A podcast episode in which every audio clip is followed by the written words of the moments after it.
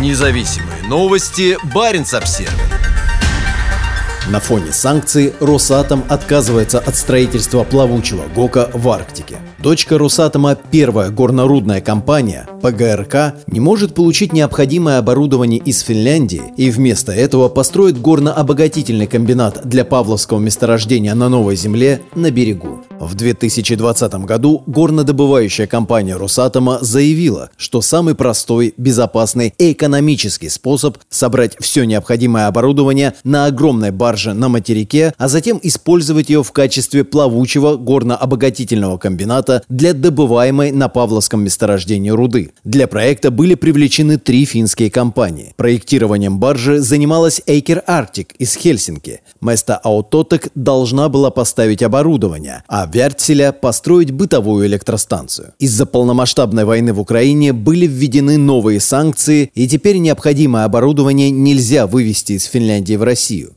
Представитель ПГРК Наталья Потапова заявила, что из-за западных санкций компания отказалась от плавучего варианта ГОКа для Павловского месторождения на южном острове Новой Земли, сообщают ведомости. Вместо этого горнодобывающая компания вынуждена разрабатывать новую концепцию освоения месторождения, добавила Потапова. Она не предоставила подробной информации о том, какой будет новая концепция, но сказала, что об отстрочке горных работ, которые согласно лицензии должны начаться 1 декабря, декабря 2024 года речи не идет. Идея размещения на баржах производственных объектов для освоения ресурсов Арктики не нова, хотя она еще ни разу не использовалась на горнодобывающих проектах на севере. Для будущего гигантского завода Новотека Арктик СПГ-2 в Обской губе в Сибири будут использованы баржи, строящиеся на верфи в поселке Белокаменка под Мурманском. По готовности баржи со всем высокотехнологичным оборудованием для сжижения газа отбуксируют через Баренцево в Карское море и установят в Обско-губе у восточного берега Гыданского полуострова. Установить все сразу на барже гораздо проще, чем вести на север строительную технику и высококвалифицированных рабочих. Без баржи также не ясно, как будет решена задача энергоснабжения проекта. Ранее в Росатоме намекали, что для энергообеспечения Павловского ГОКа может быть использована атомная станция малой мощности. Площадь месторождения, расположенного в бассейне реки Безымянная, на западном берегу южного острова архипелага, составляет около 12 квадратных километров. Примерно в 50 километрах к северу, в горах вдоль пролива Маточкин шар, находится главный российский полигон для испытаний ядерного оружия. Последние настоящие ядерные испытания состоялись там в октябре 1990 года. С тех пор туннели используются для докритических ядерных испытаний. По данным ПГРК, Павловский ГОК сможет производить до 47 тысяч тонн свинцового